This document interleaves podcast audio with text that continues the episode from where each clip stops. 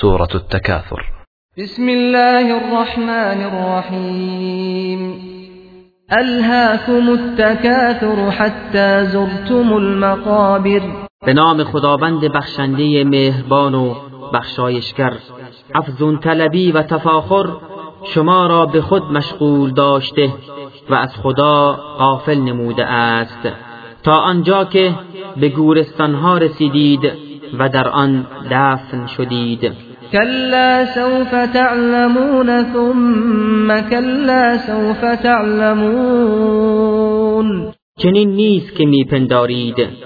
به زودی نتیجه این تفاخر موهوم خود را خواهید دانست. باز چنان نیست که شما میپندارید.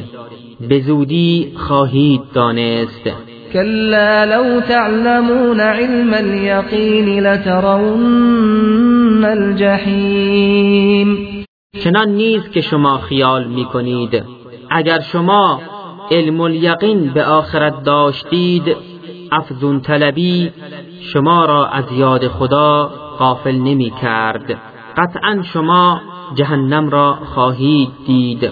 ثم لترونها عین الیقین سپس با ورود به آن آن را به عین الیقین خواهید دید. ثم لتسألن يومئذ عن النعیم سپس در آن روز همه شما از نعمتهایی که داشته اید بازپرسی و سؤال خواهید شد.